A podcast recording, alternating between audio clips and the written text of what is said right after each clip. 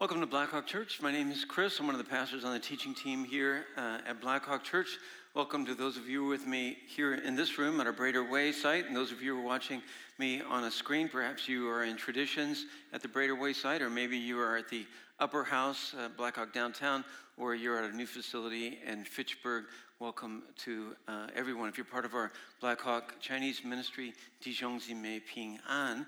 And uh, all sites and venues, why don't you uh, join me in a, like a shout out to a brand new venue that we have at the Braider Way site, the Gospel Fusion Venue, led by Pastor Collier McNair and his team. Let's uh, hear it for those guys right there. Awesome.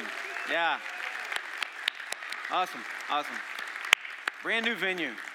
Yeah, it's uh, our attempt to kind of turn up the dial on being serious about being multicultural.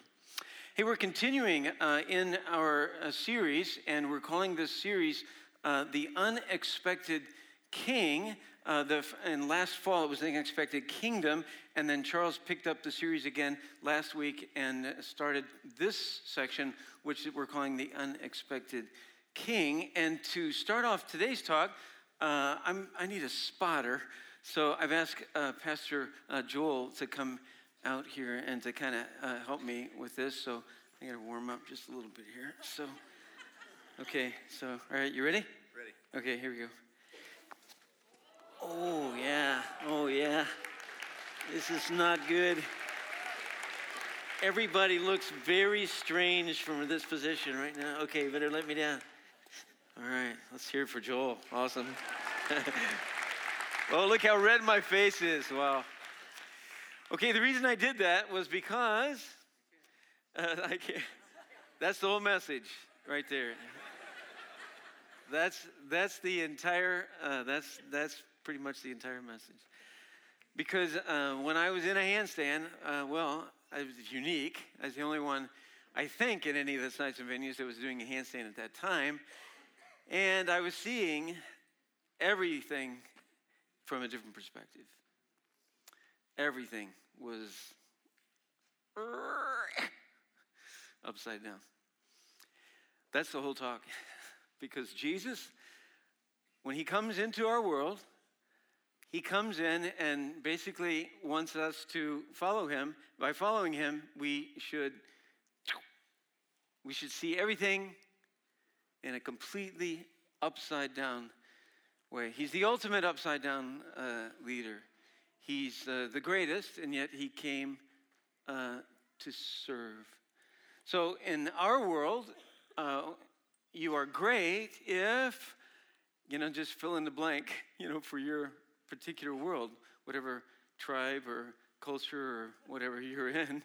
So what is, what is greatness in your world? Like you're a high school uh, student, uh, greatness is Uh, high score on the A C T, that's great, you know, or, and you're going to college and go to the right schools, you know, oh, top schools, that kind of thing. If you work in the world, then it's, uh, if you got an organizational chart, you're the highest on the organization chart, or if you're making money, it's like, I got more money than other people, you know, that kind of thing, or uh, whatever uh, it is, or you, you know, you've got a lot of kids, you brag about your kids.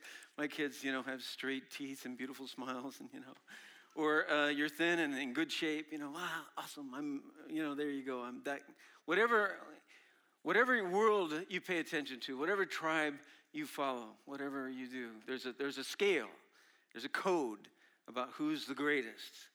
We all know that code for our little group. And Jesus says, I want you to do this. Boom. Turn it all upside down. Everything. There's a little phrase that he actually uses uh, for this. Here's the, here's the phrase, and it goes uh, something like this. Anyone, and let's read this out loud together. Reading with me, all sites and venues. Anyone who wants to be first must be the very last and the servant of all, or the first will be last and the last will be first. Read that last line again. The first will be last and the last will be first. Let me ask a question, all sites and venues, if you kind of participate in this survey. How many of you have heard that phrase or a phrase like it before? Raise your hand. Okay, wow. In this room, that's about everybody. I don't know what it's like in the rooms that you're in. Here's the point, I think, uh, today. I don't think I'm going to teach you anything new today. I think, I think, I think you already know it. Everybody knows already. The first will be last, boom. Last will be first. If you want to be great in Jesus' world, you turn everything, boom. That's the, yeah. That's the whole talk.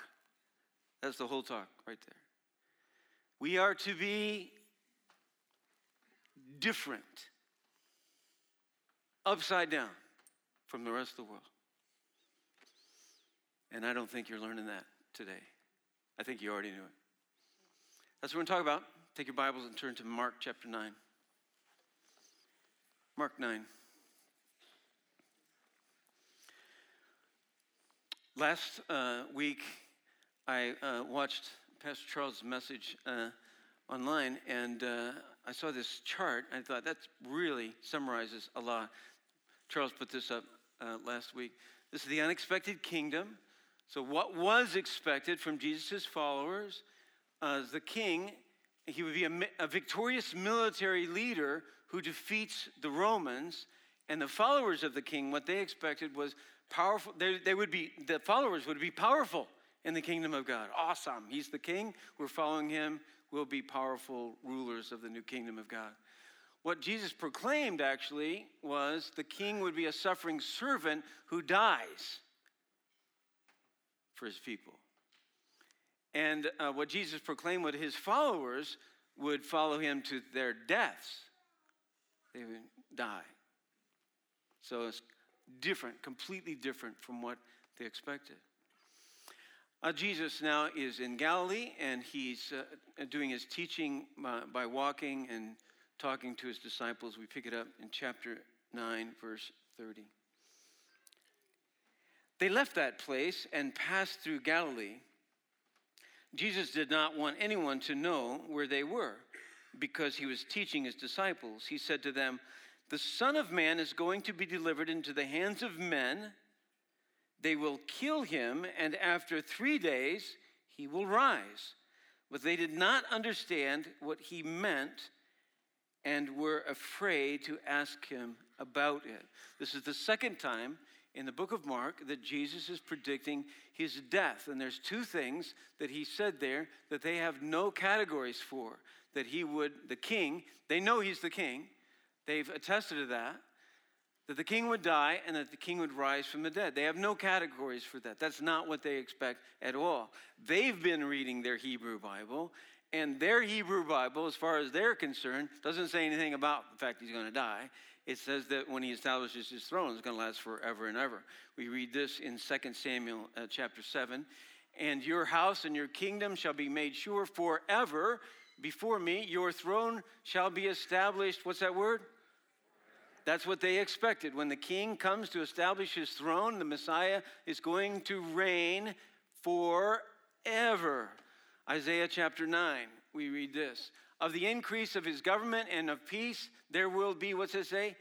"No end. On the throne of David and over his kingdom to establish it and uphold it with justice and with righteousness from this time forth and" what? "Forevermore. The zeal of the Lord will do this." When the Messiah comes, when Christ comes, when the king arrives, he will establish his throne, and his throne will last what? Forever. Since I idea of dying, uh, that's not the way they read the Hebrew Bible.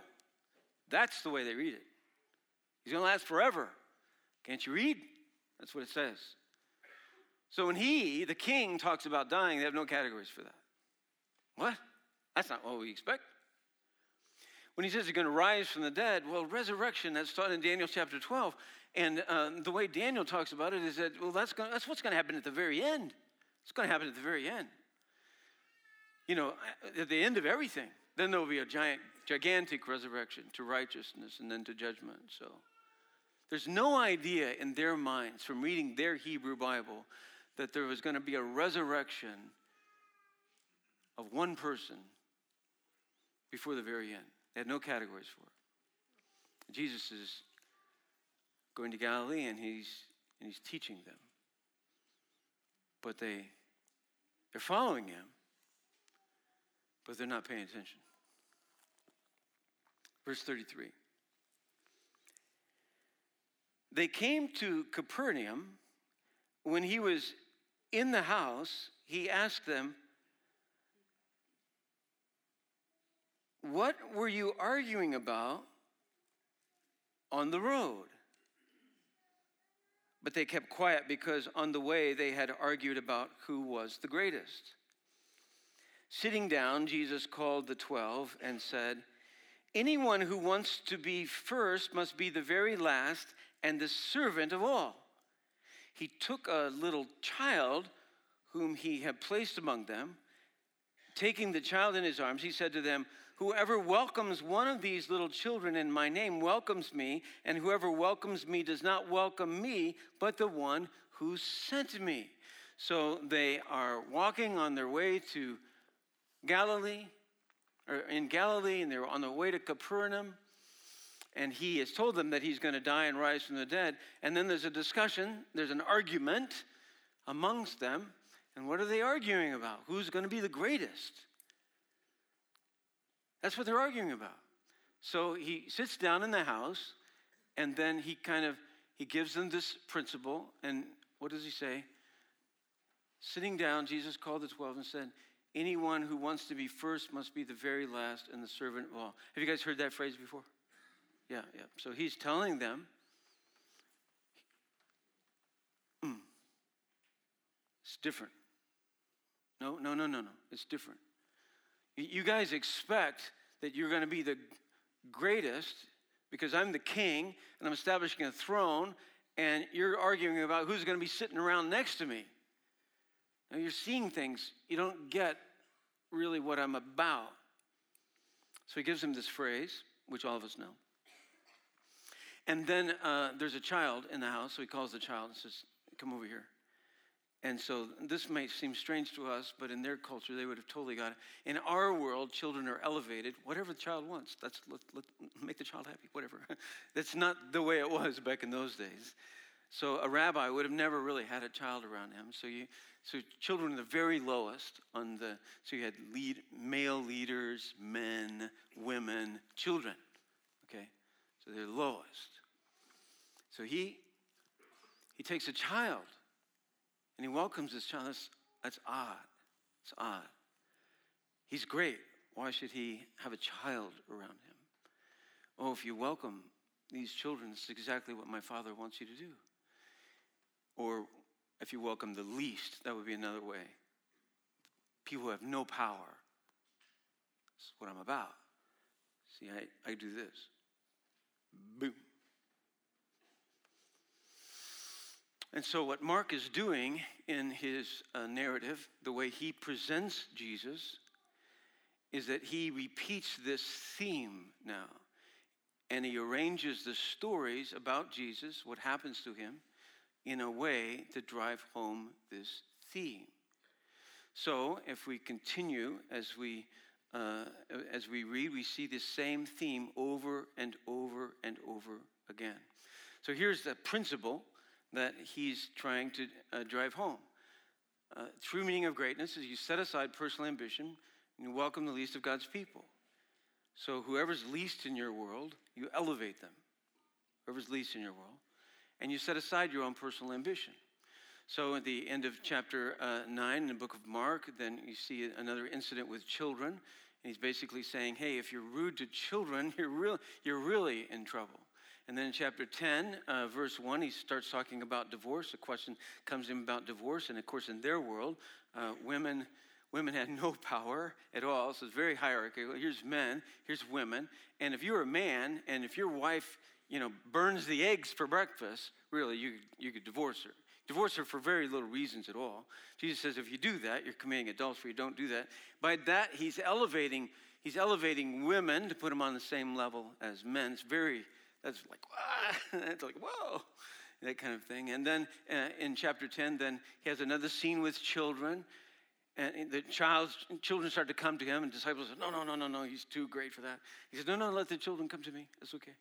Because he's great and he's okay to be around the least of these. And then there's a, a rich uh, man who comes to him and asks him about what he must do to enter the kingdom of God. So in their world, so you know, rich is up here and poverty's down here, like that. So he says, well, there, you need to do these things. The rich man says, well, I've done those things.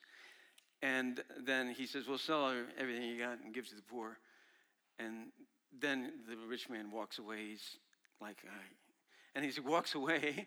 You know, what does Jesus say about the rich? He says, it's easier for a camel to go through the eye of a needle than it is for a rich man into the kingdom of heaven. So what's, that's a metaphor for what? How easy is it for a camel to go through the eyes of a needle, you guys? It's it's it's what? It's impossible. It's impossible. So the disciple goes, whoa, rich people, they're up here. They're up here. It's impossible. He says, yes, impossible. The disciple says, well, nobody can get in if the rich can't get in. Jesus says, no, uh, with God, all things are possible. It's a story about grace. Kind of blows their minds. And then at the, because rich are here. See, if you're here, you're going to, whatever you want. Especially if you're a moral good person, like this rich guy was. Jesus is just turning over everything, you guys. It's the whole message right here. It's the whole message. That's the whole message. He sees everything differently. He wants his followers to see everything differently. Are we paying attention? So Mark then uh, has a, that phrase again at the end, uh, after the rich ruler, after that whole thing. Mark inserts this phrase again. You see it in chapter ten, verse thirty-one. But many who are first will be last, and the last first. You guys heard that before? Yeah, it's it's a constant theme from the king. Because the king is different. And he expects his followers to be different. So we pick it up. Chapter ten, uh, the narrative, verse thirty-two. They were on their way up to Jerusalem, with Jesus leading the way, and the disciples were astonished, while those who followed were afraid. Again, he took the twelve aside and told them what was going to happen to him. Mark is doing something very intentional here. If you were reading the book of Mark, this is this is for free, you guys. If you were reading the book of Mark and you said, well, how many times did Jesus go to Jerusalem? You'd say, well, he hadn't been there yet. He's just now getting there. But if we read the other gospel narratives, we see that he's been in Jerusalem different times. In the Gospel of John, it's very clear. He goes at different times. The biblical authors, Mark is doing something here, you guys. This is the first time Jerusalem happens in the book of Mark, that he's going there. He's doing something. Mark is trying to show his readers. Now the king, the unex- who's unexpected, he's going to establish who he is in Jerusalem. Third group of people, these are those who follow him, not the disciples, but other followers. They're afraid because they get a sense that a revolution is about ready to happen. It could cost them their lives. He's following. Followers are following. But are they paying attention? Or their expectations? Is that what's ruling their life? So we have another prediction of his death and resurrection, verse thirty-three.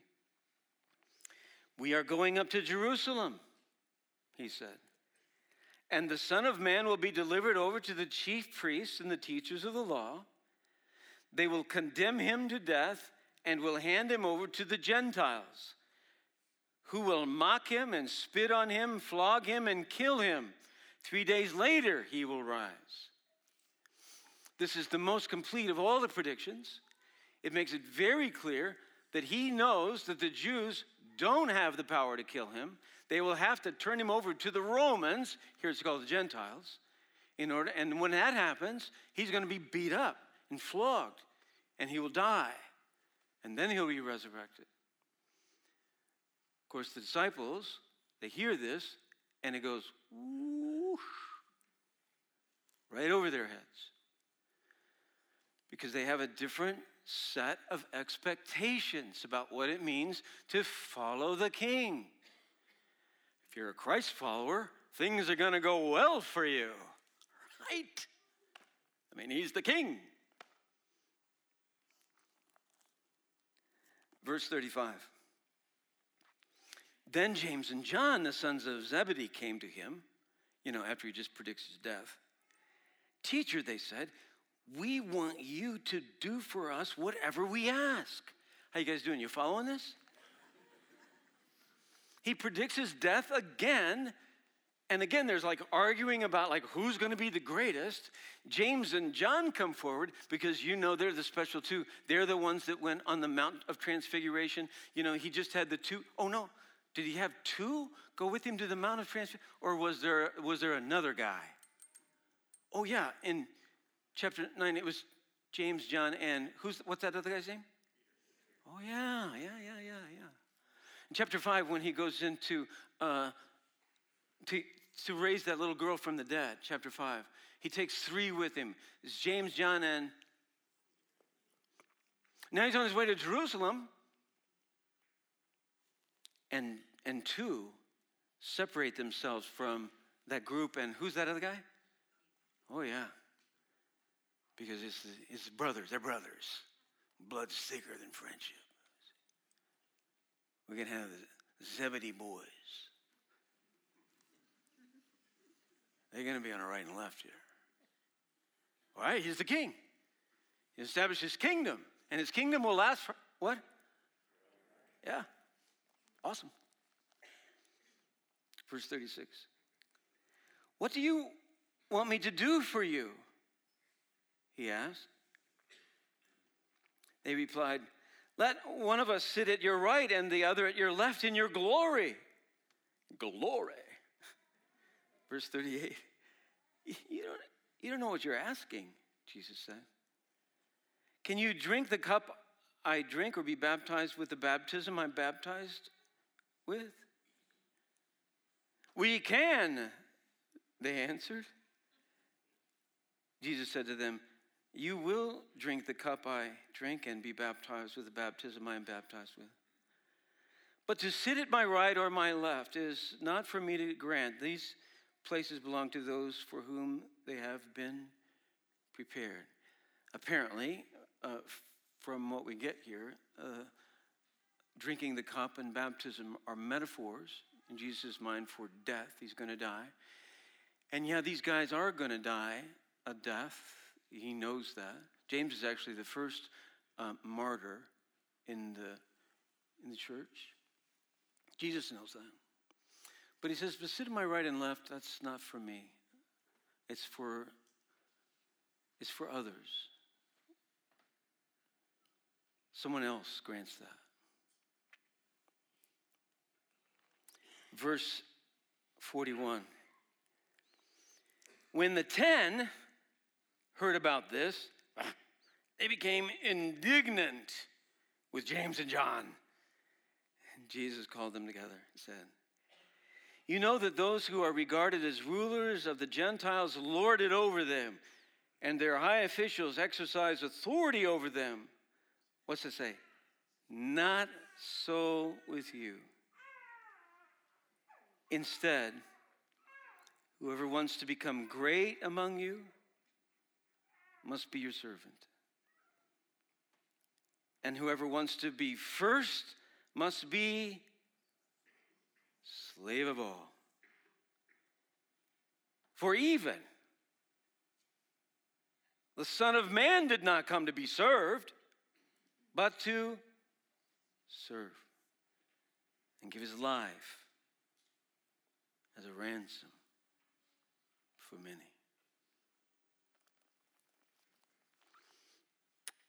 Wow. Here's the Here's a summary of what he's saying here. Look at this. This is the world's way. The rulers of the Gentiles, they lord it over them. Their great ones exercise dominion over them. The kingdom way, it's not, not so with you. No, no, no, no, no, no, no. Whoever wants to be great will be your servant. Whoever wants to be first will be the slave of all. Everyone will be greater. For even the Son of Man didn't come to be served, but to serve and give his life for ransom for many. It's good. That's the principle. Whoever wants to be first, be last. Last to be first. Great. We got about ten minutes. So why don't we pray? May God apply that to your heart, and we're done. I don't think you've learned anything. I think you already knew that. Maybe you didn't know exactly where that occurred or why. Now you know. Awesome. Servant. I should, I should be a servant. If you're in leadership, this is nothing new to you. There's a whole spate of literature about servant leadership. It's like a whole bunch of books. You you watch TED Talks on it until, you know, the cows come home. I mean, you know, it's forever. It wouldn't be hard for me to find many articles in Harvard Business Review about this. This is, this is in vogue, you guys. If you want to be a great leader, you should be serving. It's not hard to find talks on this, you guys. Everybody knows it. Like you guys knew that before you even sat down today. I'm sick of hearing talks about servant leadership. Why don't we see it? Why don't we see it? Why don't we want our leaders to be this way? Why, why, why don't we, why don't we want people in our own labs and dorms and world to emulate Christ? What's going on here? Why don't we see it more often? That's a good question.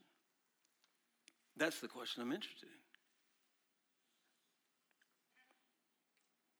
Here's a story. The other day, Uh, it was my day off, and my wife and I went to a department store. And uh, we went to this department store on the first floor. Uh, there are all kinds of things that uh, I don't particularly like, but uh, the woman I've been married to for almost forty-two years, she kind of likes that floor.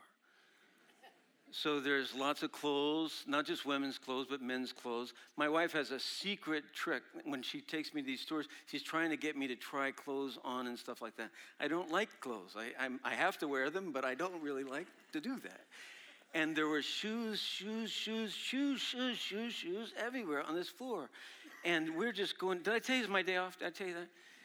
And so we're just like, I'm just going around with my wife. Finally, they had these really nice chairs there. And she's a loving woman, so she she knows that I'm just like going crazy. So she, you can sit down there. And I sit down, I pull out my device, and I start answering emails that you guys sent me. And I'm just kind of doing that kind of a thing. And then all of a sudden, I feel guilty about paying attention to you, not paying attention to my wife, because I want to be a good husband. So I get up, put my hands in my pocket, and I walk over to these shoes with her. And I stand there for a while. Those look great, honey. Look, they look great. And then I go over here, and she's trying something else on. I thought, that's wonderful, too, good. That's great, great, great, great, great. And you know, I, the, the whole question, do I look good in this? I know how that, that question goes. I know it's always, awesome, honey. That's not, I like that one better, and I know how to do that. Did I tell you it's my day off? It's my day off. And I'm doing all the right things, all the right things. Being that loving, oh, Pastor Chris, you're such a loving husband. I'm such a loving husband. And we were there for about nineteen hours, nineteen minutes or something like that.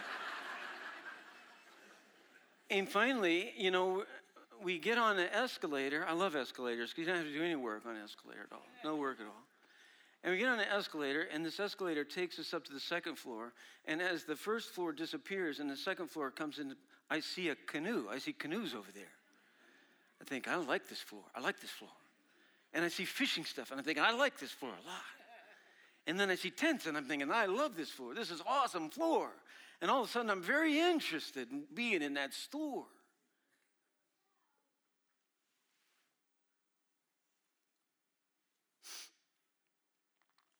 See, I think you guys can come listen to talk like this, and you hear, oh, yeah, the first should be last. Yeah, I get, I get that. Good talk, Pastor Chris. That's what we should learn at church.